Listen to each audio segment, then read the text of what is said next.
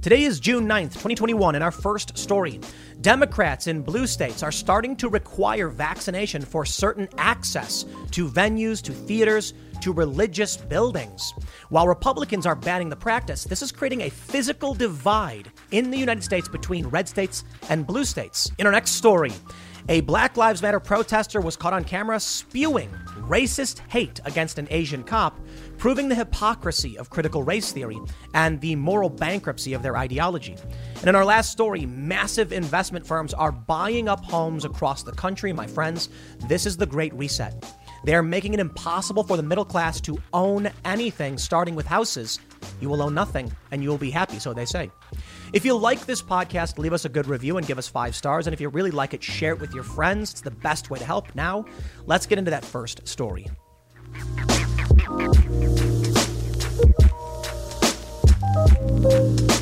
There are a lot of things dividing this nation. For the longest time, it was the culture war, and then people started saying it was a cold civil war. Call it whatever you want. There are a lot of different things dividing this nation. People are always trying to figure out what it is, critical race theory being a core component. Well, now, the Democrat tribe has opted for vaccine segregation.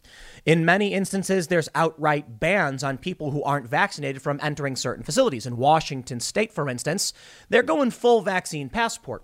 Many universities, colleges are saying you must be vaccinated to attend the school. United Airlines is saying they won't hire you if you haven't got the vaccine. We're now learning of a Foo Fighters concert in New York. And I know I tweeted this and people were immediately like, who cares? I'm not a fan of the Foo Fighters. Sure, whatever. That's not the point. You can't go to the concert unless you are vaccinated. Now, of course, if you get vaccinated, by all means, go talk to your doctor, ask for their medical opinions based on whatever criteria you're concerned about. And if it makes sense for you, then, you know, do what you want to do. Don't let anyone discourage you. The problem is some people can't get vaccines. No joke. There was this big story about a band called Teenage Bottle Rocket charging $1,000 per ticket for their show, as if anybody would pay that. But if you can prove you were vaccinated, it was only $18. It was a massive discount. The problem? One of their biggest fans announced that they went to the doctor, and the doctor said, for a certain medical reason, they could not provide them with the vaccine. That's just a sad reality. Some people have allergic reactions. Some people, because they already had COVID, no joke, this is one of the big reasons. If you've already had COVID, a doctor might say, you can't get the vaccine, so sorry. So then what? You can't go to college? You can't work for an airline? Vaccine segregation, I understand the reason why the Democrats want to do it, but it is the Democrats advocating for these things. And it's it's a political conundrum, I, I understand. I understand the argument for vaccination. We don't like COVID. We don't want people getting sick. And so, again, these things have been made readily, readily available by the government. They're really easy to get. And so the left is then saying you have no excuse. But there is a real reason. Some people go to the doctor and they're told no.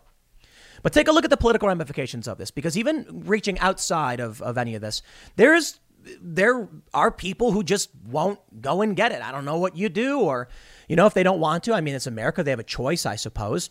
And once again, the Democrats and the left argue, well, then you choose not to go to these events. Why should everybody else, you know, be worried? Well, I mean, they're vaccinated, though. Why are they worried about you who's not vaccinated? Uh, it's a difficult argument, but ultimately it boils down to this. What we're seeing, according to NPR, is that states that vote for Donald Trump are substantially less likely to be vaccinated than states who voted for Joe Biden. This is a problem. What happens when someone from Texas wants to go visit New York? Well, if they're not vaccinated because this state is less likely to be vaccinated, they won't be able to. The hyperpolarization of this country is expanding well beyond just culture war issues, and it's expanding into medical issues. Now, for political reasons, a lot of people say they don't want to get vaccinated or whatever. I think it's silly. Just again, get your get, get a medical opinion from your doctor, get a second or third opinion, and do what you feel is right for you. Be responsible for your health. But there is going to be an overarching political ramification to this because it's just an issue of percentages.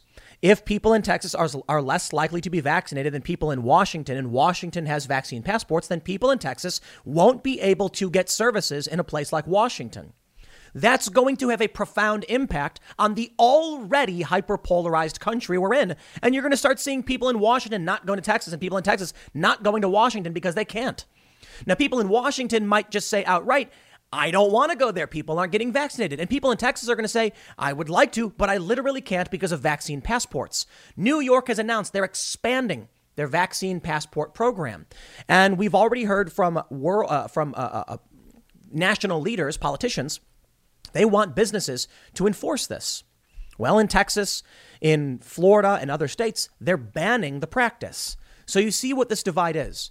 I'm not saying, you know, it's, it's not about being for or against any kind of medical procedure or anything like that. It's just quite literally, let's look at the math, go through what's going on with the expansion of vaccine passports, and talk about the ramifications of this political divide, the culture war resulting in differently medicated groups and different legal restrictions based on that. I think it's going to result in a divided nation becoming so divided there will literally be a legal barrier towards interaction. Let's take let's jump into this first story from NPR about the states that aren't being vaccinated or or less likely to. Before we get started, head over to timcast.com, click the big old members only button to become a member. You can then click the members area link and get access to our huge library of bonus episodes of the Timcast IRL podcast averaging around a half an hour each for the most part. These are these are basically full podcast episodes, typically talking about things that YouTube doesn't allow us to talk about. And when you become a member, you don't just get access to this. What you're really doing is supporting our expansion because we got a newsroom launching very soon. We're going to be hiring reporters. We have some new journalistic prospects coming in for new jobs. It's going to be great.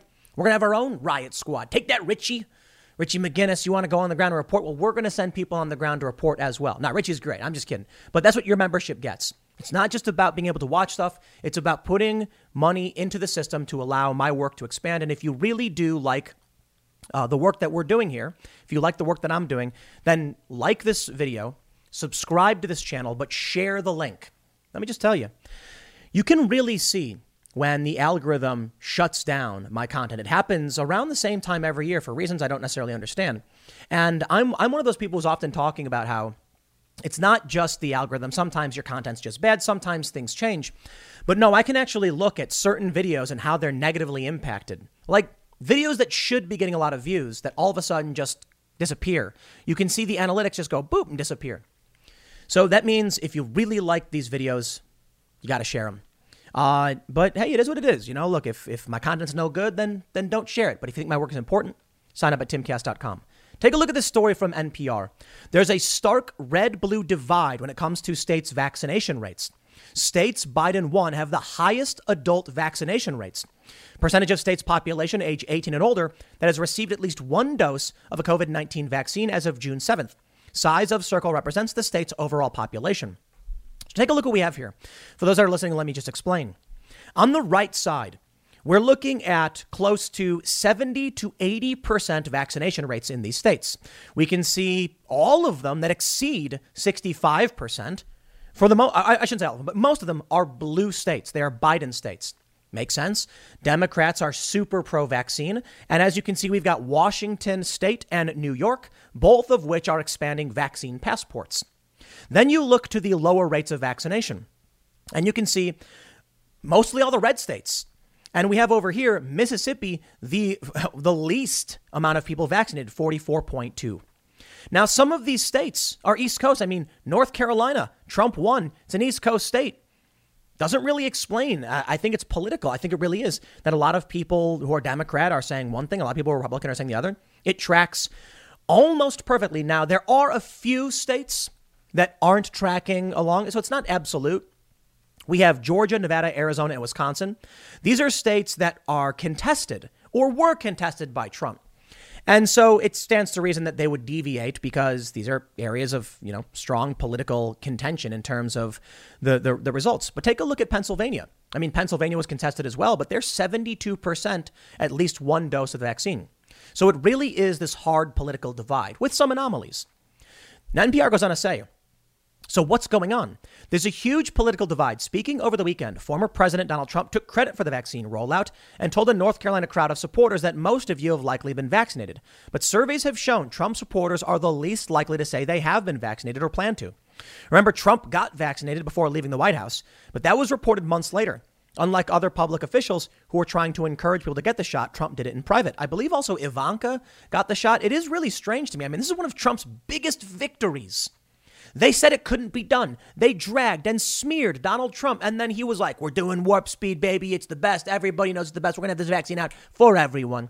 And they don't even give him credit for it. Now there's a lot of people saying they won't do it. I would say there is an obvious reason for the divide. First, many of these denser populated states, New Jersey, New York, you know, Pennsylvania, well, the people who live there live in big cities and are probably more worried about proximity, and people who live in places like Utah and Idaho aren't so worried about being next to people, probably don't care all that much. But then you get to see Texas and Florida, I mean, massive populations, in Ohio, where people aren't getting the vaccine for the most part. Now, it does seem across the board, most places have over a 50% vaccination rate.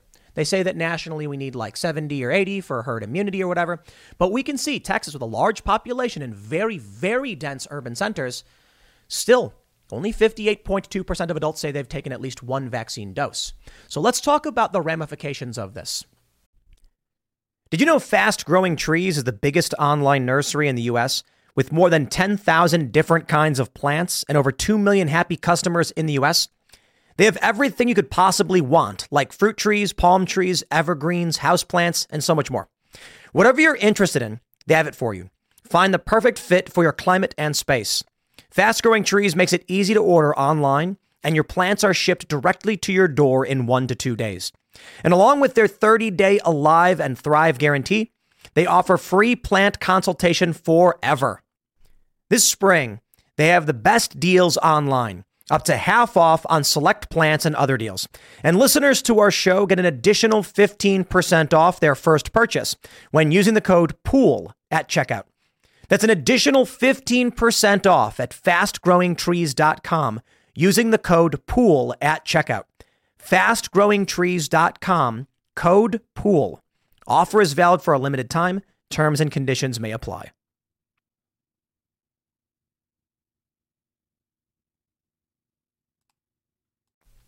Over at NBC New York, they say, first huge NYC concert for vaccinated fans only comes to Madison Square Garden. June, for, for vaccinated fans only comes to Madison Square Garden June 20th. The announcement of the June 20th show at MSG comes a day after Mayor Bill de Blasio set August 21st as the date for a mega concert in Central Park to celebrate the city's recovery from the pandemic. So this is quite simple. I mean, it's in the headline. If you are not vaccinated, you cannot go. I wonder how they're going to actually track for that, but they report that the iconic band Foo Fighters will open Madison Square Garden.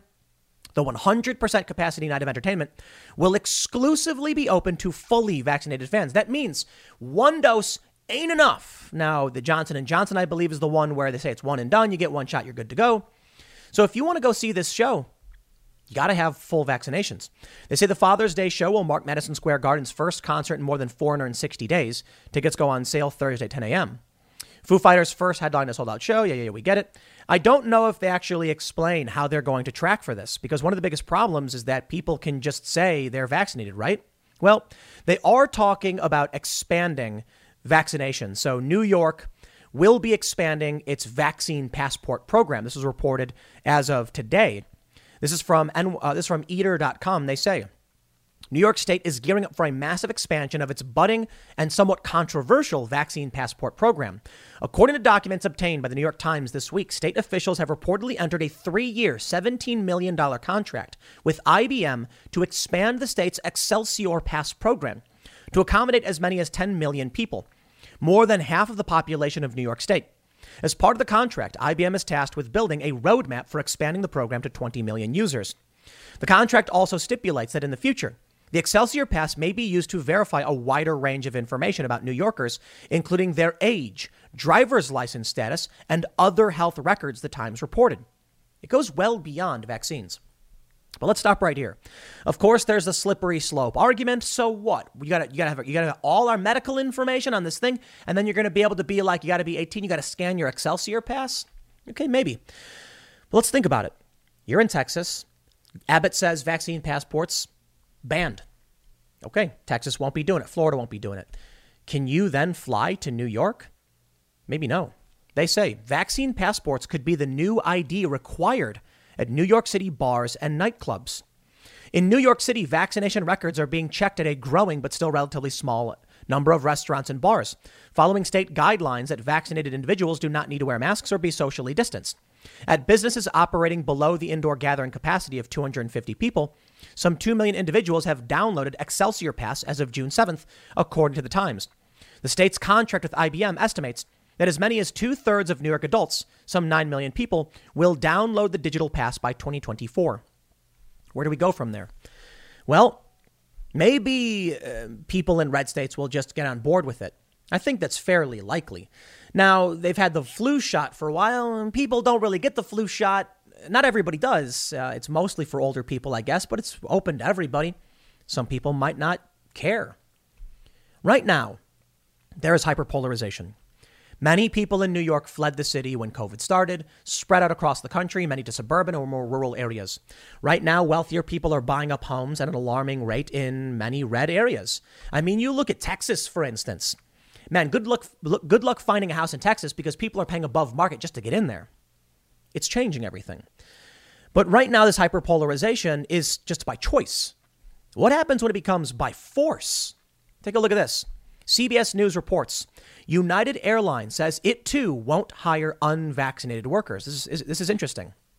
CBS says, quote, I'm sorry, I'll, I'll read the first. United, United Airlines is following Delta's flight path, saying it won't hire employees who have not been vaccinated against COVID 19. Quote, as we welcome new employees to the company, it's important we instill in them United's strong commitment to safety. The carrier stated in a memo to employees, effective for all job offers made after June 15, 2021. We will require any external candidates for U.S. based jobs to attest that they have been fully vaccinated against COVID 19 by their start date. New employees will be required to upload their vaccination card into United's system within seven days of joining the company. Delta Airlines last month implemented a policy requiring new hires to be vaccinated, calling the shots safe, effective, and essential to the future of the, air, uh, of the airline and our world. United Airlines CEO Scott Kirby in January signaled his airline would likely join others if they began mandating employee vaccinations calling it the right thing to do for his airline and other companies. Quote, we need some others to show leadership, particularly in the healthcare industry.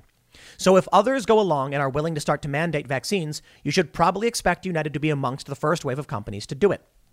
Now, if you go to the CDC website, they'll actually show you that there are some allergy considerations.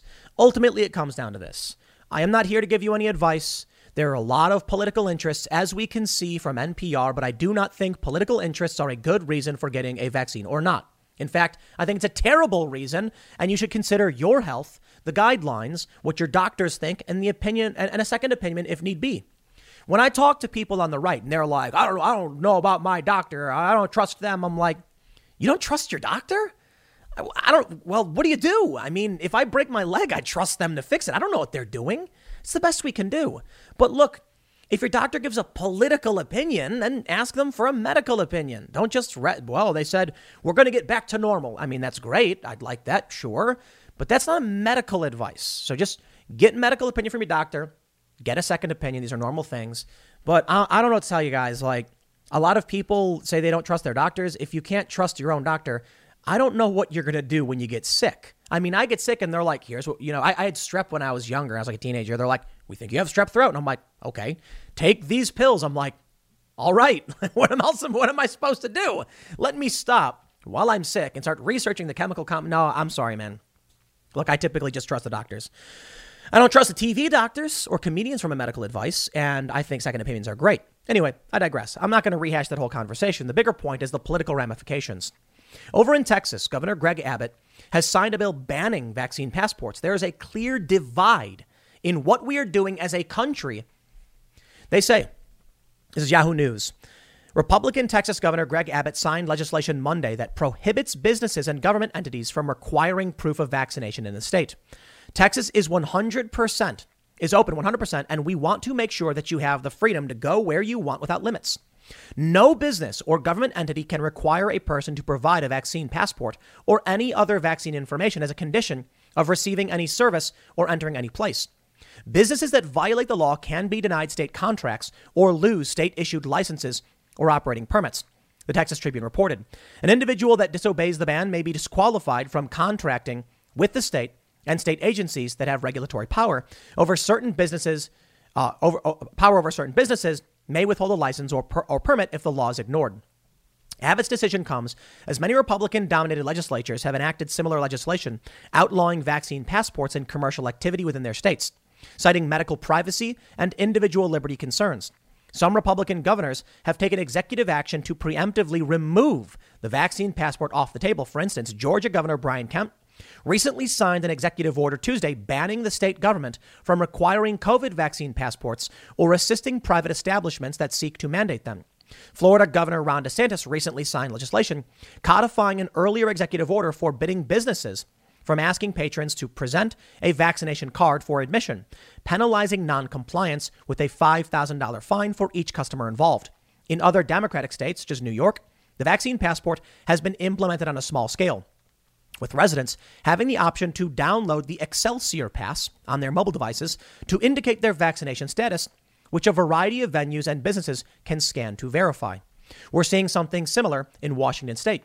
Jason Rantz wrote last month for 770 KTTH, Inslee brings vaccine passports segregation to stadiums, colleges, and churches. It's not just an outright ban, right? We saw some places are doing this. Madison Square Garden is saying if you don't got the full vaccine, you cannot see the Foo Fighters. Oh no! I jokingly said on Twitter that Foo Fighters are the greatest band of this generation, and boy, did people get mad. They're like, How dare you, Tim? They're awful. I was a fan of the Foo Fighters when I was a kid. A lot of their newer stuff is, you know, it's not so good. And that's true for a lot of bands. I also tweeted that Radiohead was the greatest band. Pay attention. I'm not all that serious on Twitter. I have just fun and post nonsense. But anyway, I digress. You can see that Madison Square Garden, fully vaccinated or else. But it's not true everywhere. Take a look at this story. New York City is planning a massive concert. You had to scroll down to get the real news here, but they say this New York City plans a Central Park mega concert to celebrate reopening. The mayor's office has asked, to produ- uh, asked the producer, Clive Davis, to sign up musical stars for an event on the Great Lawn in August. Sounds like it'll be a whole lot of fun. That's about it. I mean, that's the story. But when you dig down deeper, you can see what's really going on. They say this while the state has promoted its vaccine passport, Excelsior Pass, as a way for restaurants, theater operators, and others to confirm patrons' vaccination status, the system is still new and has not been widely adopted by either the public or many businesses. According to the state, about 1.1 million passes had been downloaded as of last week, representing only a fraction of the 9.1 million New Yorkers who have been vaccinated. The mayor's office said there would be vaccinated and unvaccinated sections at the concert and that about 70% of tickets would go to people who are vaccinated. The city has been working hard to vaccinate residents who are reluctant to get the shot. A successful event could be a political triumph for Mr. Bill de Blasio, a Democrat in his last year in office who has repeatedly clashed with Cuomo. De Blasio's popularity sank after his failed presidential run in 2019, and many parents were frustrated over the chaotic reopening of schools during the pandemic. now, not an outright ban, but it is pressure. This is going to be a supply and demand issue. If many people in New York start demanding it, and they probably will because they're Democrats, they lean left, they'll say, Why aren't you? You know, here's what you'll see. Some Karen type, hoity toity person will walk in and see there's no signs, and they'll go, Excuse me, do you check for vaccinated status? And they'll say, We don't, I'm, I'm not going to eat here. I, I don't want to get sick. And they'll leave. The business might then say, Okay, fine. It, it depends on supply and demand. If the demand from most people is leave me alone, the businesses will comply. They don't want to lose money. If the demand is, I don't want to get sick, everybody should be vaccinated, the business will just say, okay, then we'll do that. It depends on where the money goes. Now, the government can actually mandate this, not forcing businesses to do it, but they can do it in a rather roundabout way. They can put on major events where they require it. It's not a supply and demand issue, and the government just mandates it. They don't need to make money off this, they tax people. So if they don't make money, they don't care. They can just do this, and that's what they say. It could be a successful event. But do you want to be that 30% of people who goes in the unvaccinated section? Well, I got to be honest. I actually think this is a problem. The unvaccinated section at these major league stadiums are socially distanced. So I, I actually see people saying, like, wait, you mean if I buy the, the ticket for the unvax section, I don't got to sit next to people? That's awesome. You ever go to a baseball game and you, it's just just packed, and you're sitting next to people you don't know, and you got that cup, and the cup's got the bowl on top full of your chicken nuggets, and you're trying to drink, and you, you can't get your elbows out. Well, tell people that if you're not vaccinated, you just get to have an open space. They'll probably say okay. In reality, though, these stadiums are forcing you to buy like six tickets because they're not going to let the tickets go unsold. Rich people are probably going to be like, Sounds good to me. You mean I get to buy all the tickets? Some of them probably do that anyway. Then we see that teenage bottle rocket story. A thousand bucks to go see this punk rock band. Rich people are going to be like, and I'll just go do it anyway. It's not a big deal for me, is it? The rich people are getting a free pass on this one. But I think the bigger ramifications ultimately are going to be as we're in a hyper polarized nation, more and more people, uh, more and more states making these hard policy requirements just means we're going to be absolutely segregated. It creates a, a very dangerous opportunity for serious conflict and an escalation of the Cold Civil War. We see it at universities. Marquette University is going to require COVID 19 vaccine, while UW Madison weighs on the mandate. We see this Virginia Tech to require COVID 19 vaccines for students. So it absolutely is expanding. Will it become prominent the next five years? We'll see. We really don't know. But here's what I think is going to happen. Here's what worries me Texas says absolutely not. New York says let's do it. Washington says absolutely. People will then be physically barred. Not like literally, but it's going to create tensions. It's going to make it so that people in Texas are less likely to visit these other states. It means we will be, as a nation, more and more divided, and then you will get hard dividing lines. We talk about the Civil War, and we say the main reason for it was slavery. And that's mostly the truth. The reason, the reason I say mostly is that there were a lot of political issues, a lot of political issues. The biggest one and the most impactful, of course, being the divide between slave states and free states. Of course, there was still other issues. We take a look at what's going on now with the divide in the U.S. Could it lead to a full on civil conflict? Well, people kept saying there's no dividing line. What did Bill Maher say? He said the Mason Dixon line would go through grandma's living room or something to that effect. Right. There's no hard dividing line between states to draw up the lines for where the conflict could originate. But now you are seeing red states and blue states absolutely setting those dividing lines. What happens when you're in a red state and they actually start, they've, already done this during the pandemic. There were border checks. They had cops at the border of the state stopping people without a state license plates. It wasn't that crazy, but it still happened. What, what happens if we get to that point where you, you pull up in the car and they say, Howdy, you have your vaccine passport? And you say, I don't. Be like, Turn it around. You can't come in. It's possible. I think we're getting away from the from the pandemic scare, though. I, I like the, the fear and, and, and the lockdowns are, are basically ending everywhere. So maybe that won't be the case. But what happens if you can enter this space, but you can't do anything? What happens if you aren't vaccinated? Maybe you can't be, I don't know, whatever, or you chose not to be, and then you're treated like a second class citizen. Can't go to movies, can't go to shows, can't go to, to stores, can't buy stuff. You can't go to New York. That will be the divide. That will at least create a soft division between many of these states, which I think will escalate political tensions, which are already bad. Now, I'll tell you about the other fear I have. Is it's, it's the obvious duplicit, duplicitousness and the double standards we see from the media and the political class. Take a look at this. Recession and inflation are here. Gas, housing, and everyday goods are up, way up.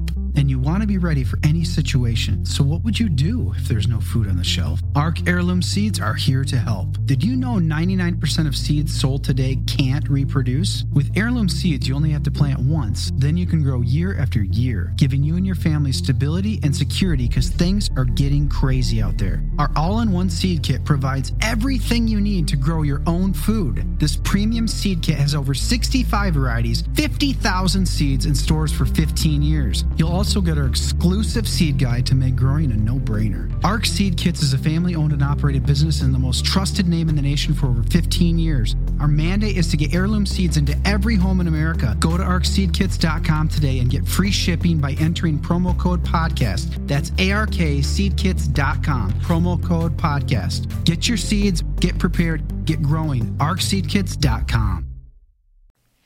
Shoppers should ma- should wear masks. Shouldn't protesters too? A reader believes there's a double standard for cooperation with public safety measures. This story from just about a year ago. That's right. Black Lives Matter protesters weren't wearing masks, but they were coming out by the thousands. And then we started to see all of these stories. Why? This is from healthline.com. Why didn't the Black Lives Matter protests, or, uh, I'm sorry, why the Black Lives Matter protests didn't contribute to the COVID 19 surge? I'm not a fan of this. They tell you that you can't go to church. You Google search BLM no mask protest, and all the stories say that BLM did not contribute to COVID 19 risks, didn't cause a spike, and maybe that's the case. But I don't trust it. When you saw right wing groups going out protest, they said, "Oh, they're going to spread. It's, it's I can't. This is ridiculous. You shouldn't be out right now." And then, what did the left do? They put on nurse, nursing outfits. Some of these people, they weren't really nurses, and then blocked cars and took photo ops. They staged these large Black Lives Matter protests, and the doctors and nurses were clapping and cheering for it. It's simple. The divide politically is insane. You see the nurses blocking the car of the right wing protester, and they're like looking mad, and it goes viral on the left. You then see doctors cheering for thousands of people marching through the street. Something didn't make sense. Come back to me with all the data you want at the end of the year and say, see, Black Lives Matter didn't contribute to this. It doesn't explain the political hypocrisy. What does? Harsh tribalism, political segregation, and it's getting worse. People are fleeing to Texas. Freedom. People are fleeing to Florida. Hey, you guys know Luke Rudkowski. He was on the Timcast IRL podcast for a couple months, and then he left to Florida. He's like, I'm out. I'm going to Florida, baby. Eh, he might come back. But a lot of people decided they wanted to live freely. They wanted to get back to normal, and there was a political path to do so. Many other states said these states are insane. New York, California, Illinois, Washington, they've gone the other direction. I think it's going to get worse.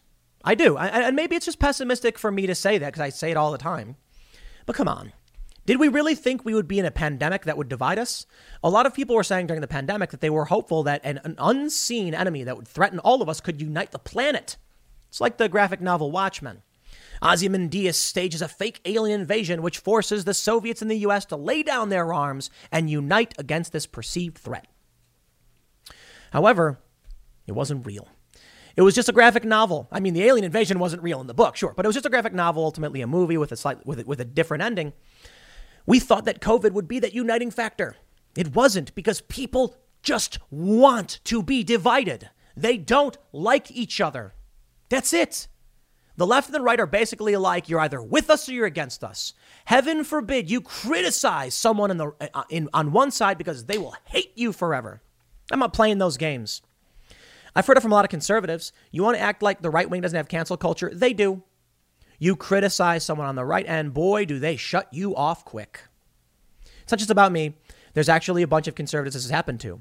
There are people who have been thrown under the bus immediately for, you know, smear pieces in the New York Times. Some reporters who, uh, I'll keep it vague, reported on some things and then were, were uh, threatened. The conservatives were worried about what the New York Times said about these other conservative personalities. I forgot who said it, but they said Republican politicians are more worried about the opinion of the New York Times than they are about their own constituents. We can't function that way. We need to have reasonable debate. We need to recognize each other as humans. Unfortunately, we're going the other direction. Many on the left are saying, good, let the Republicans not get vaccinated. What do we care? Okay. Well, that means Republicans won't go to your state. And they say, good, we don't want them. All right. That means you're going to have a nation divided by states that are overwhelmingly Republican and overwhelmingly Democrat. As the small amount, the 20% of New Yorkers, for instance, who are conservative, they probably left. New York City's probably like 95% Democrat at this point because they, because they left. And the same is true in California. They're fleeing to Texas. Texas is probably turning more red by the minute.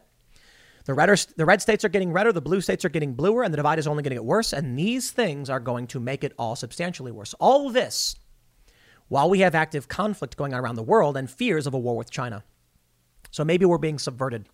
Maybe it's a divide and conquer strategy. It's not just the vaccine, it's critical race theory, wokeness, whatever, leftist economic policy, gun rights. We're being split in twain at a time when it's the most dangerous. We need to be united. We need to be united against a potential war. Uh, maybe this just ends the war before it even starts. I'll leave it there.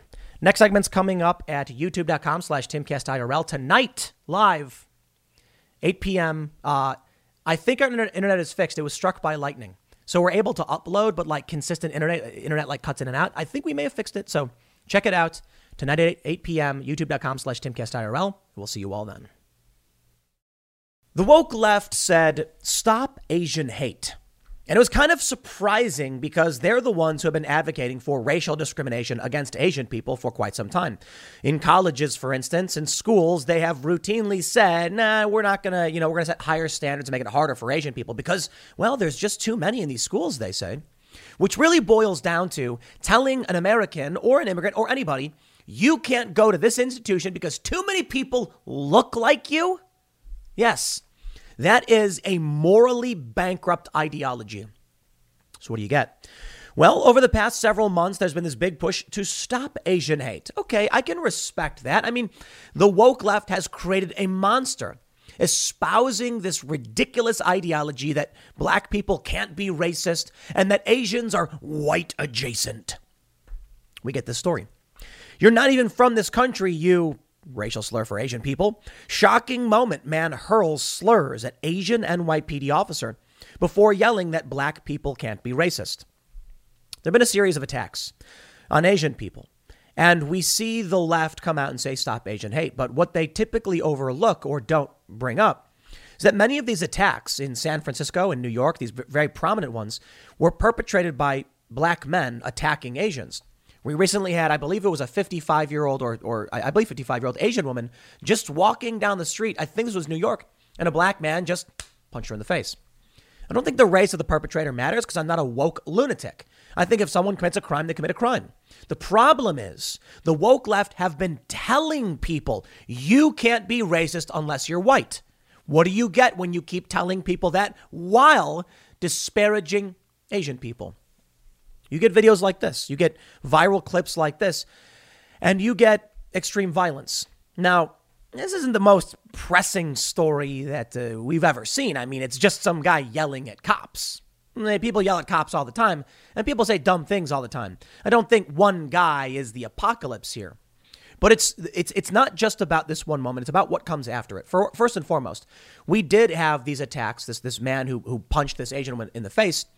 And if the mainstream media is, is propping up this message from the woke left, telling these these individuals, "Don't worry, you're not racist," well, then what happens? I mean, you get you get these random attacks. You get racial hatred, and that's what we're seeing now. The problem I have, and what I brought up yesterday in my main segment, is that it's spreading. Take a look at this story. Fox News. New Jersey prep school teacher quits over critical race theory. Good for you. Dwight Englewood teachers said school forcing students and faculty to embrace a set of beliefs. These beliefs result in black people saying racist things and and and and white progressives also saying racist things under the guise that they are privileged in doing so. I don't I, I want to make sure I'm clear here.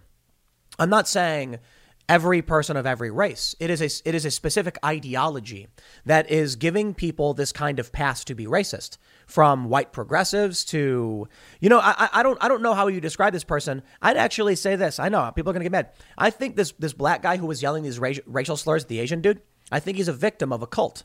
I genuinely believe that. They come into these neighborhoods, they seek out people uh, and and they lie to them and they spread this cult-like ideology and it results in these people saying these things genuinely genuinely believing it. It results in a mainstream media that props it up and it results in things that just literally make no sense. White Spanish teacher quits gig due to white supremacy, forgets where Spain is located. In Europe, Spanish people are white. They speak Spanish. It is a Romance language. Yet, it's the weirdest thing. There was another viral clip a while ago where this woman said something like, uh, white people shouldn't speak Spanish because it's racist or something. And then people were like, yo, it's like Spanish is a colonial language, dude. They don't know what they're talking about. But it spreads up from this on the ground guy yelling at cops up to the woke industrial complex, so saith Christopher Rufo, Lockheed Martin, trying to deconstruct their white male privilege. So it's at every level. You have people becoming hateful. And I guess I guess that was my main point when I said the the the the, the woke cult results in black people saying things like this. I'm not saying every single black person. I know the, the YouTube censors are eager. No, I'm saying quite literally it results in people saying racist things to each other. It results in people of one race hating people of another race. And that's a problem. Here's a story from the Daily Mail. Disturbing video has emerged showing a black man directing a string of racial slurs at an Asian NYPD officer during, an, uh, during unrest in Manhattan's Washington Square Park over the weekend. The unnamed man is seen in the expletive laden video, which was uploaded to Reddit on Sunday, being confronted by a group of officers who appeared to ask him to move from the road onto the sidewalk. The man dressed in a white t shirt and a ball cap appears to single out the Asian American cop and unleashes a vile tirade at him. You're not even from this country, you piece of S, you effing C. He repeats the offensive ethnic slur, referring to a person of Chinese descent over and over again without drawing any response from the targeted officer. Another cop tries to de escalate the situation and leads his colleagues away as the irate man continues to yell racial abuse. Moments later, a man passing by on a bicycle overhears the slurs and calls out the abuser. Why are you calling people uh, racial slur, man? F you. The guy then turns on the biker and says, SMID. All right. When a bystander accuses the enraged man of being racist, he shoots back, Black people can't be racist, you piece of S. That is some of the most psychotic, cult like trash. It is hypocrisy at the utmost. They go around telling people only white people can be racist. Then they claim that when that, and they come out and they say we need to stop Asian hate. I you know I wish I could swear on this channel. I don't. But you know what? I'd love to direct some expletives your way, you psychotic, twisted mother effers. You are disgusting. You are vile racists. And they are teaching our kids this in schools, and they are flying those flags at our embassies. And this is what it represents. When they go to our embassies and fly that flag, they are telling these people to be racist. When they are going to our schools and teaching our kids, they are telling our kids to be racist. They are telling our mm, weapons manufacturers to be racist. The reactionary, the reactionary left, I guess you can call it. Reactionaries were those who opposed the revolution in France. And the left likes to claim it means right wing. It means those who oppose the revolution. And I'll tell you what the revolution is. This country, the United States, was overtly identitarian. Look at the founders and some of the documents they put forward and some of the arguments made by Southern states in the Civil War. Absolutely. But I'm not stupid, you know, and, and I, I think most of you understand who watch this that the principles laid forth by the founding fathers, the creation of this great nation, led to the civil rights era and a revolution of the mind over and over again. Boy, did that piss off the elites. We told the crown to shove it. We're going to do as we see fit to govern ourselves. And we said, all men are created equal. Well, men just being a generic reference to people, still, the law did very much favor white men.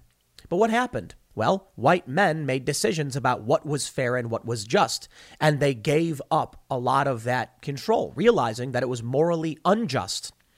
Combined with, and, and that's a fact, right? Because I know the left will get mad about that too. No, that's true. What happens is you get many prominent activists and heroes, people like uh, Harriet Tubman, and they they fight for freedom and true liberty and Frederick Douglass. These these people they actually make us challenge our morals, and boy, did people not want it.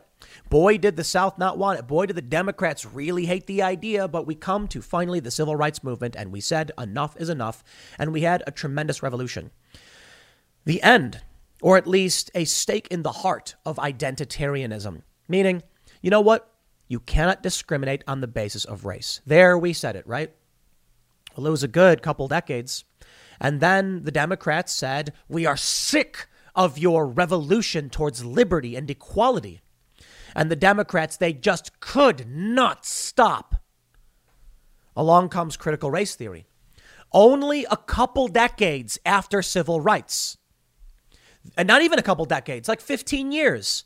These people are reactionaries. They vomited at the thought of racial equality in this country. They barfed all over themselves and they began pushing this racist ideology in schools and colleges. And from there, they've pushed it and pushed it. They do not like that we won. They do not like that people, civil libertarians, classical liberals said, you know what? We should not discriminate on the basis of race or gender or, or national origin or religion. We should be that great American melting pot. We should live up to the words of our own Constitution. The Democrats were outraged. For forever, the Democrats had been the party of overt racism and racial segregation, and that never changed. It never changed. You know, they were forced to get on board the civil rights movement, but where are we at now? The Democrats are the ones pushing this. The Democrats are the ones who are in it's it's Washington state, a blue state, where they're forcing critical race theory on children, teaching them to be racist. It's not the red states. The red states are the ones saying you can't do this. The Republicans, the right, are right. After the civil rights movement, these these Democrats and leftists, you know, started pushing this overtly racist ideology and preaching pro-segregationism, and now we're back at a point where schools are actually segregating dorms or graduation ceremonies, where there's actually activists advocating for overt segregation. And now you can see it's manifesting on our streets. Racism never went away, and it's sad. There was always a problem in this country with racism. Even after the civil rights movement, we had blockbusting and redlining. But we fought we said, no, you can't do that. You got to stop that. Hey, guess what? We did. Redlining and blockbusting, boom, illegal. You can't do it. Illegal discrimination on the basis of race. Because we passed that beautiful 1964 Civil Rights Act. We had that amazing ruling from the Supreme Court, Loving v. Virginia. We did it, man. But they didn't, they, they weren't, they didn't stop fighting. It's almost like the Civil War never ended, really. I mean, I, I was thinking about this. You, uh, there, now, sure, lines have shifted and ideologies have changed. But since the Civil War, it's been Democrat versus Republican, really. And you have the Democrats who have always been the party of overt racism, still maintaining that they are the party of, of overt racism, but now they're lying about it, claiming it's the Republicans who are racist. The Republicans, the ones who are saying, don't judge people on the basis of race. So the civil rights era ended, and there were still really awful laws in the books there were a lot of uh, remnants of this historical uh, racism. It's they exist. I mean, we literally had laws, we had practices that were overtly racist, and the housing market today is still racist. No, no, no, it, it is.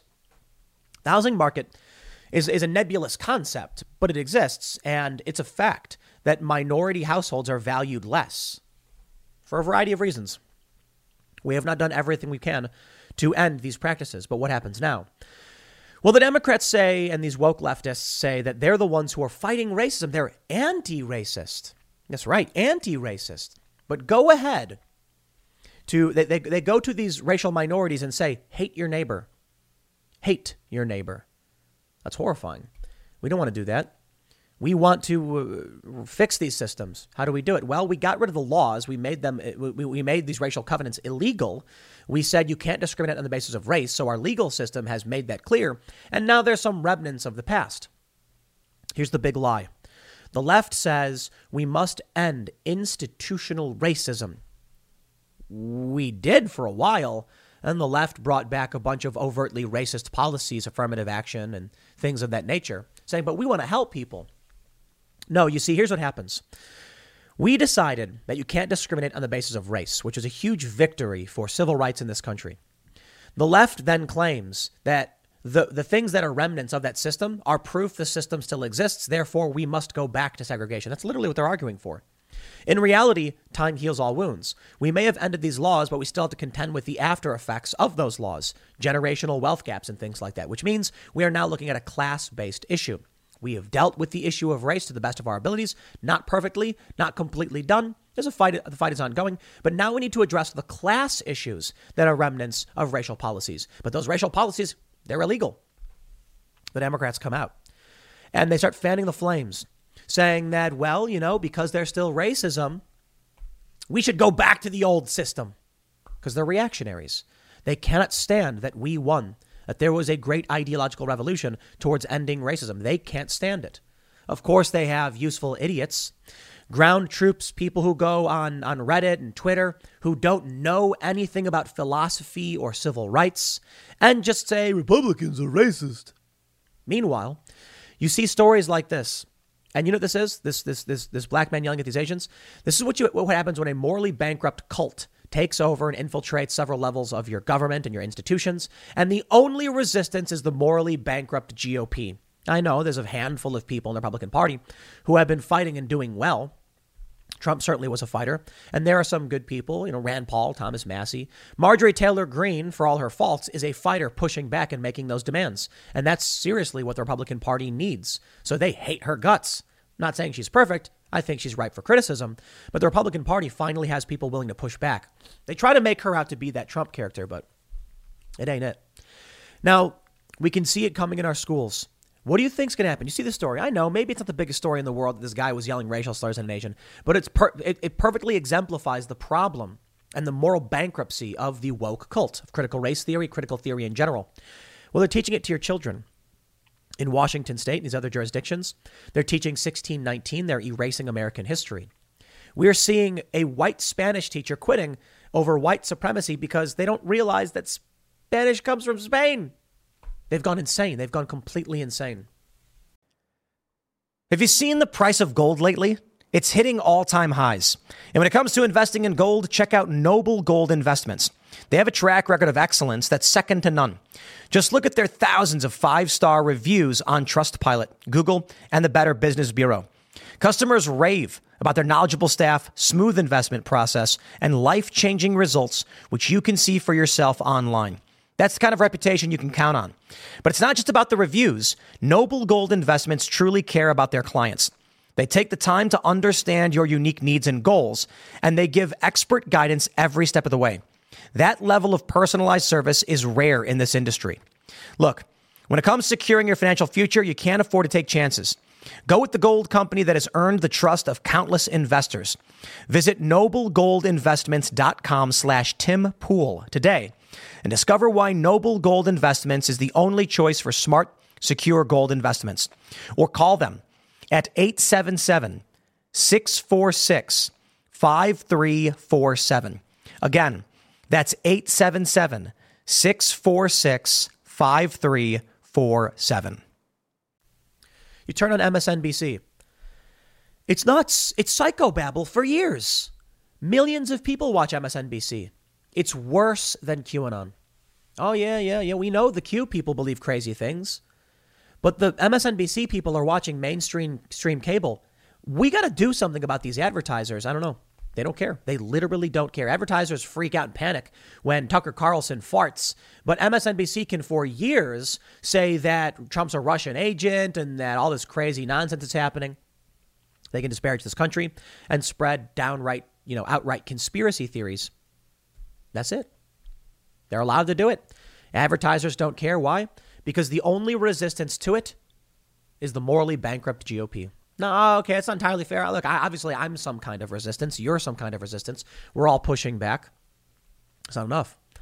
No, I, I, I genuinely believe, you know, there, there are periods where there's been major uh, ground taken by the anti woke, but it's a losing battle. It's a battle of attrition. You see, too many people, prominent personalities and celebrities, just want money, and they will absolutely say whatever the establishment wants. So as soon as mainstream media, big tech, goes woke, everyone else falls in line. But I think it really comes down to advertising because you can make, you know, YouTube and Google or whatever bend their knee if the advertising dollars don't show up. It's kind of like a Mexican standoff. So what needs to happen is people need to get jobs at advertising firms, start advertising firms, take them over and shut down the wokeness and just say no to it. I have no problem with, you know, Joe, Joe Biden was talking about commercials with mixed race families and he's like, what are they doing? They're selling soap. And it was like a really weird, like, Okay, well, whatever. I mean, yeah, the Democrats are racist. I get it. I don't care about those commercials. I think it's cool. Whatever. The issue is critical race theory, the overt racism. When I see a, a commercial and it's like, you know, a black woman and a, and, a, uh, and a white man and they're married and they have kids and the kids are mixed race, I'm like, all right. Like, that's actually showing people coming together. Like, that I actually like to people loving each other. Now, what if it was like a black woman with mixed kids and a white dad, and the whole commercial was them just screaming how the white dad is evil? I'm like, that's a problem. The racism is bad. Commercial with mixed race people is just it's showing love and acceptance and normality. That's fantastic. Just like people having breakfast and like advertising cereal. I like it. I dig it. It's cool. The problem is critical race theory. It's overtly racist. They don't want this utopian vision. They want people to hate each other. They want to see stories about, you know, a black man screaming racial slurs at an Asian cop saying he can't be racist. That's literally what they preach. They say stop Asian hate, and then they go and physically beat Andy Ngo and, and, and threaten him. And these are white people because they don't actually believe what they say they believe. Now, I'll tell you this one thing I've never been more desperate to believe that get woke, go broke is a real thing. Because, I mean, well, you know, maybe this whole system of wokeness will eventually implode on itself. I don't think so. Cults and dogmatic ideology have taken over countries before. Look at the Soviet Union, look at Europe, fascists and communists. Wokeness at the Fed's regional banks puts central bank independence at risk. Okay. All right. That ain't so bad. Stock market's up apparently. Uh, wokeness at the Fed. Well, if get woke, go broke is true and the Fed collapses, no, you know, look, as much as I don't like the Fed, It's just another sign of collapse. When our schools are teaching people to be racist and teachers are quitting. When teachers are quitting because they think it's racist to speak a European language. When the Federal, Federal Reserve is getting woke and goes broke. Ah, look, man, people might not might not want to hear it. They say it's fear mongering or pessimism when I say the system is like facing collapse. I, I've not I've never seen it shaken this badly. Maybe that's just me. I'm young, right? Young-ish. I mean, I'm 35, so I'm not that young, but I'm not 50. Okay. There are a lot of people who've experienced a lot more and seen a lot crazier things. Maybe it's been worse before. Maybe it's been way worse. I mean, you had the Weather Underground back in the day, and they were blowing stuff up. So maybe it's not as bad as we think. Maybe this is just another brick in the wall. Maybe this is just another day in the life of American politics where people are pointing the finger at each other. But I'll tell you what's happening now on MSNBC, and you know, we'll I'll, uh, maybe I'll talk about this in a different segment. They're saying uh, uh, they had a guest on who said maybe we need to start arresting members of Congress because of the the insurrection. You look at this stuff, and I'm, I ask myself, I'm like, arrest members of Congress? At what point are we going to have someone in Congress cane another member of Congress? Because that's what happened in the Civil War, just before the Civil War. What happens now, now that the ideology is so split? I'll put it this way maybe it won't happen this year or in the next few years. I kind of think we're, I'm bullish on serious conflict. But what do you think happens when, when someone who's, uh, let's say, 20 years old, ultra woke 20 year old, runs for office in five years or so? They get into Congress and they're literally Antifa.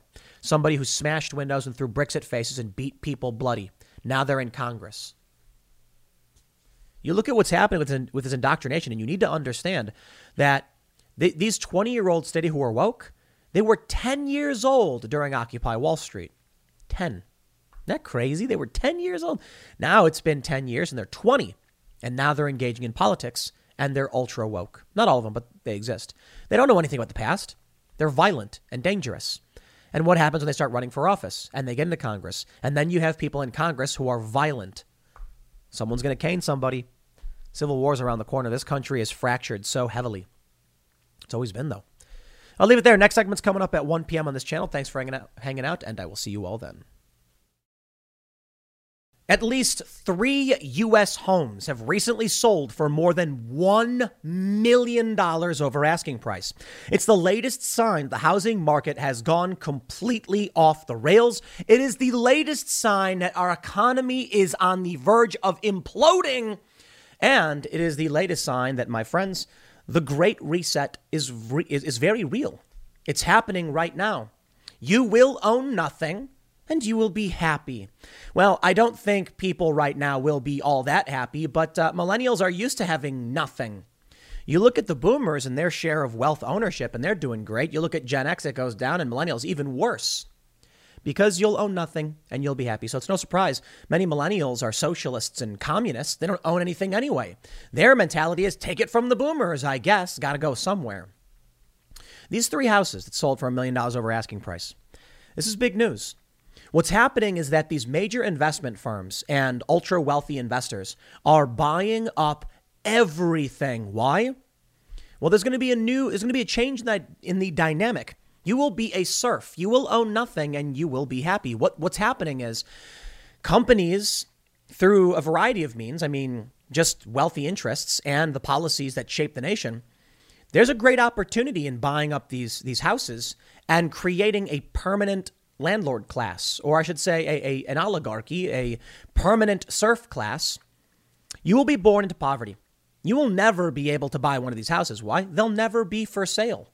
The new ones that pop up, you won't be able to afford. You will own nothing and you will be happy. They want you to eat the bugs. That we know, it's all over the media. And they want you to live in the pods. Now, for me, if I'm out in the middle of nowhere, I got no problem with either. But in these big cities, you already you, you got to check out New York and see how they do apartments. They've taken these houses, right? And because of the way they were shaped, they created what's called railroad apartments. What does that mean? It means somebody is going to be sleeping in the hallway. Railroad apartments are when there's you walk in the front of the apartment, there's a room, then you walk through into the bedroom and there's a door to another bedroom. It's one of the worst things imaginable, but that's how young people and people in New York live. Railroad apartments. So what happens? The housing market is just the latest sign of the tumult the economy is going through. And what this means for you, we'll break it all down. But a big factor here is that as raw materials become scarce, as the labor shortage gets worse, the cost of houses is going to go up. And then everyone will just rent. And in the next five to 10 years, you will not own anything. And like the World Economic Forum said, you will be happy. Yeah, well, happiness is relative, I suppose. You know, someone who's born in, in, if you were born in the 1400s and you lived the way they did, you'd be happy too. But if you grew up now in all this luxury and got transported back in time to the 1400s, you would be miserable. No air conditioning. What do you do? No internet? Ah, mostly just working all day. Oof. Technology is a wonderful thing. But this is what they're betting on. They're betting that if they take away your homes, they, they, they, they take away your jobs, they take away your resources, they slowly take away your ability to own and produce, eventually you'll just accept it. So you look at the shortage of raw materials and people just can't buy things. You look at the shortage of beef. Now we know that the climate change people have said, you got to stop eating beef. Beef's bad for the environment, they say. All right all those farting cows, I guess, and that methane, and the, the the water required for growing beef. Now, a lot of people have pointed out there's regenerative beef farming and there's sustainable practices. Of course, there always there always are. There's always something we can do. But you look at these climate change activists saying don't eat beef, right? Simply put, all of a sudden there's a beef shortage. All of a sudden there's a chicken shortage. Now they want to do lab grown meat, and the media says eat the cicadas, just eat the bugs. Bro, the cicadas are gone almost already. I went outside and where I live, we're like on the outskirts of this giant swarm. The cicadas are now very small and they're really quiet. I think the the, the robust and healthier cicadas have, uh, have are not are, are have have left this world, have departed already, and now we're getting the weaker uh, of the batch, and we're on the way out. You can't just eat cicadas or grubs or, or snails or from the dirt. You can't do that. But that's where we're headed.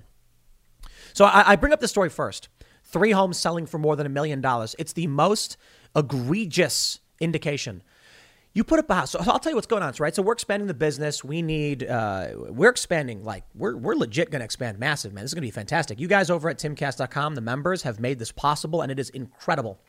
And from this, we are looking at setting up a new facility, which is going to be administrative, and it's going to be very much just like a normal office. Because, you know, we have the compound, the studio, and it's, you know, more shenanigans and everything.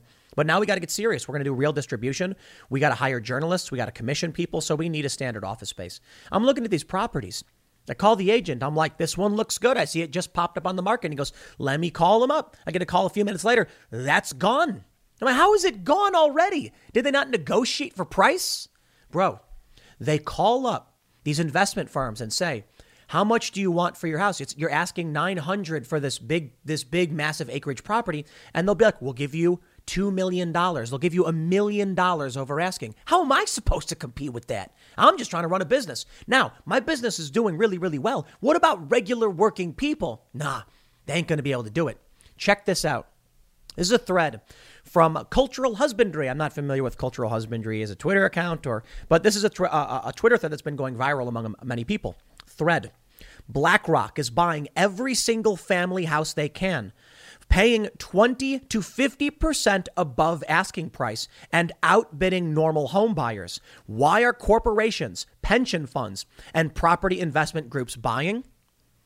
And uh, buying entire neighborhoods out from under the middle class? Let's take a look. Homes are popping up on MLS and going under contract within a few hours. BlackRock, among others, are buying up thousands of new homes and entire neighborhoods. So, who is BlackRock? Only the world's largest asset manager and the leading proponent of the Great Reset. They're looking for to redistribute, get this, 120 trillion dollars, the entire wealth of the world's middle class and poor combined several times over. As an example, a 124 new home neighborhood was bought in its entirety in Texas. Average Americans were outbid to the tune of $32 million. Homes sold at an average of 20% above listing. Now the entire neighborhood is made up of SFRs. What are SFRs? Single family rentals. Now, your potential lower to middle class home owner is positioned to be a permanent renter. This matters because for the lower and middle class, owning a home is the is the most major part of any financial success and future upward mobility. When you pass on your generational wealth to your children, they get your home. I was looking at a home a few years ago. It's empty. And it was going for under market. They were just buy it. It's in the middle of nowhere in Maryland. And I asked them why it was being sold for below, you know, below market. And they said, it's uh, a, a brother and sister in their late 30s. Their parents died, and they don't want the property and they don't want to deal with it. Okay. So they sell that property, they inherit it, they pay the tax on it. Sure, it's a death tax or something, however it works. But they, they score a, a, a quick couple hundred K and they want the cash. They don't want the property. They inherit that money from their parents. Their parents build up wealth in their lives, and when they pass, they pass it on to their children. This is being stripped away. Your children will own nothing. You will own nothing. It is the great reset. Cultural goes on. This is wealth distribution. And it ain't rich people's wealth they're getting that's getting redistributed. It's normal American middle class, salt of the earth wealth heading into the hands of the world's most powerful entities and individuals, the traditional financial vehicle gone forever. Home equity is the main financial element that middle class families use to build wealth, and BlackRock, a Federal Reserve funded financial institution, is buying up all the houses to make sure that young families can't build wealth. That's right. Federal Reserve funded financial institute. Let that sink in for a minute. Got it? They're using your tax dollars to F over the lower and middle class, and it's permanent, not one presidential administration, administration of BS. This is a fundamental reorganization of society. So, where does this position the average American in 30 years when it's given that every new neighborhood is to be bought up whole so they can be utilized as single family rentals? It's, it positions them as peasants. Being poor can be temporary condition bettered by upward mobility. In the US and other nations, home ownership is often the first and most vital step. This can provide for generational wealth and success. But as permanent guaranteed renters, you're pissing away a lifetime of equity and the chance for mobility. You just become a peasant. The Great Reset is real. It's happening. This will be the greatest transfer of wealth and the greatest consolidation of power in the history of mankind. If they get away with it, revolution will be the only cure. It will be awful. Wake up, get active, and stop this now. This is warfare, make no doubt about it. Lloyd's Bank in London is doing it, as is every great financial institute across the world. This must be stopped. It is a greater threat than the slow creep of communism, BLM, or anything else you can think of combined. It is a death stroke. BlackRock, Vanguard, and State Street control $20 trillion worth of assets. BlackRock alone has a $10 billion a year surplus. That means with 5 to 20% down, they can get mortgages on 130 to 170K homes every year, or they can outright buy 30,000 homes per year, just BlackRock. Now imagine every major institute doing this because they are. It can be such a fast sweeping action that 30 years may be overshooting it. They may accomplish feudalism in 15. People will say they can't just piss away money on buying tens of thousands of houses that are all at a loss. Wrong. You and I can't do that. You and I can't do that. They are fronting the Federal Reserve and are financed by an endless stream of freshly created fiat money. And what's the global reserve currency? Oh, yeah, green funny money. You may ask, suppose the banks won't finance new housing, or, but companies are buying them from way above asking price. Can it last? Well, the banks are controlled by and in bed with the same cabal buying everything up. You think this will be corrected by market forces when it is financial and political pinch, uh, pincer movement pushed by the same cabal that stole the. Well, I won't lead uh, uh, I will I will read this next point, but preface stole the 2020 election, and I will reference the Time magazine article, the Shadow Cabal and uh, the Shadow Campaign. Sorry, and what they refer to as a, a cabal of elites. I'm not suggesting fraud. These are the people that changed election laws. It is the Democrats and the Republicans. Cultural Husbandry then points out several uh, articles that back up these claims, and I have many of them up, but there's other things that are happening here. CNBC.com. Soaring lumber prices add $36,000 to the cost of a new home, and a fierce land grab is only making it worse. April 30th, it's a couple months ago. The surge in lumber prices in the past year have added 35K to the price of an average new home. So there's a lot to think about. You can call it the Great Reset. I think it's a component of it. I think wealthy interests are ideologically driven. We can see the communist flag on Nickelodeon. Do you see this? Talked about it the other day. Nickelodeon runs this this you know LGBT pride thing, and sure, fine, but then they show the red salute and they tell children the communist salute is a good thing. So here's what happens. You're an investor. You're looking in a neighborhood and you see a house going for 200K. You know that in order to build a new house due to the cost of lumber and steel prices, it's going to cost 40K more just to build. Which means a house that would normally be a new construction that would sell for maybe a little bit higher than the surrounding houses, like a new house. Yeah, it's a lot better than a house that's 10 years old, right? So that 10 year old house may be worth 200, the new build 250. And then you look at it and you go, yeah, but in order to actually build it now, they got to tack on 36K. Call it 4K with taxes or 40K. So now that 250, it's let's just call it $300,000, 50K above. All right, I'll buy that $200,000 house because it has to go up in value too. If people want to move in the neighborhood, they got to pay a premium. These other houses are discounted right now.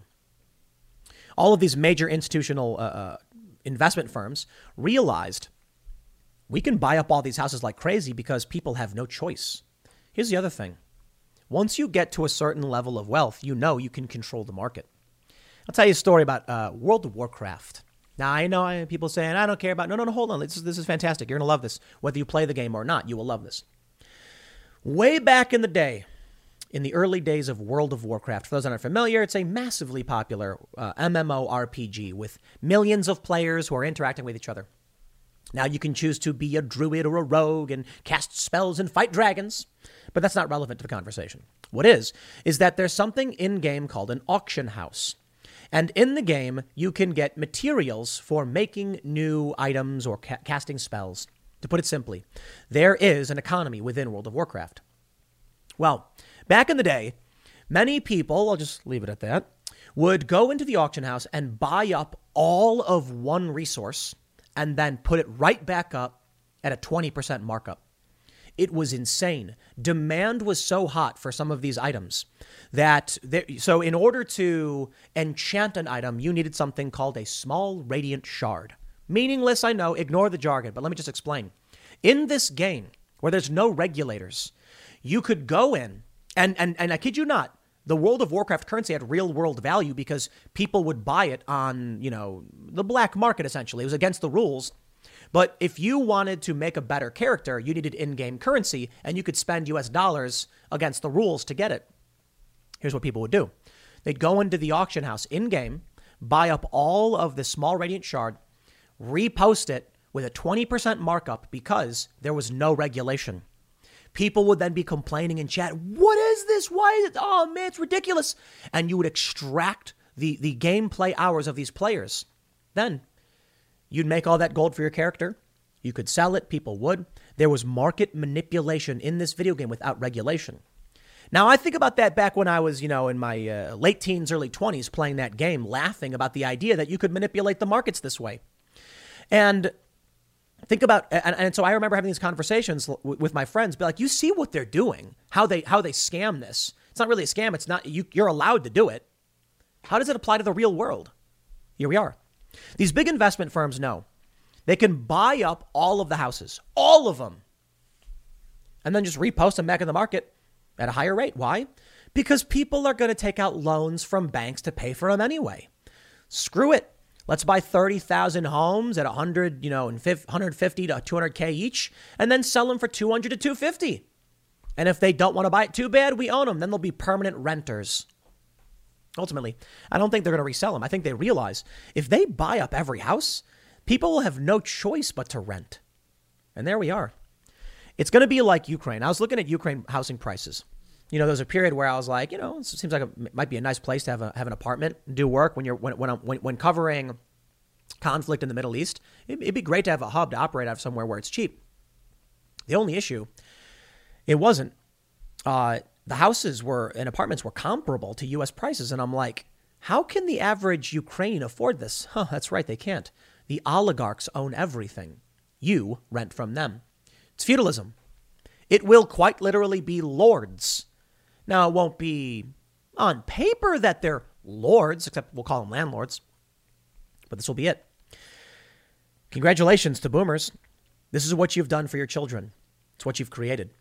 Congratulations to millennials. It's what you are helping perpetuate.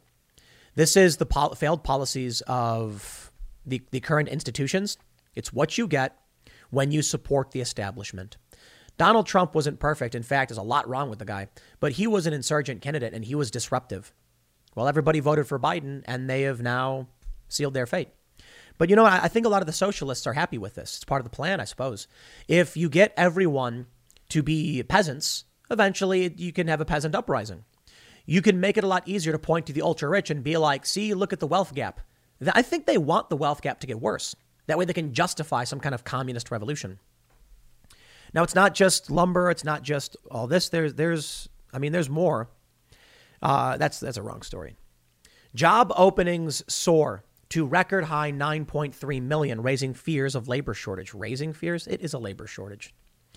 It is a labor shortage. People aren't going to own anything.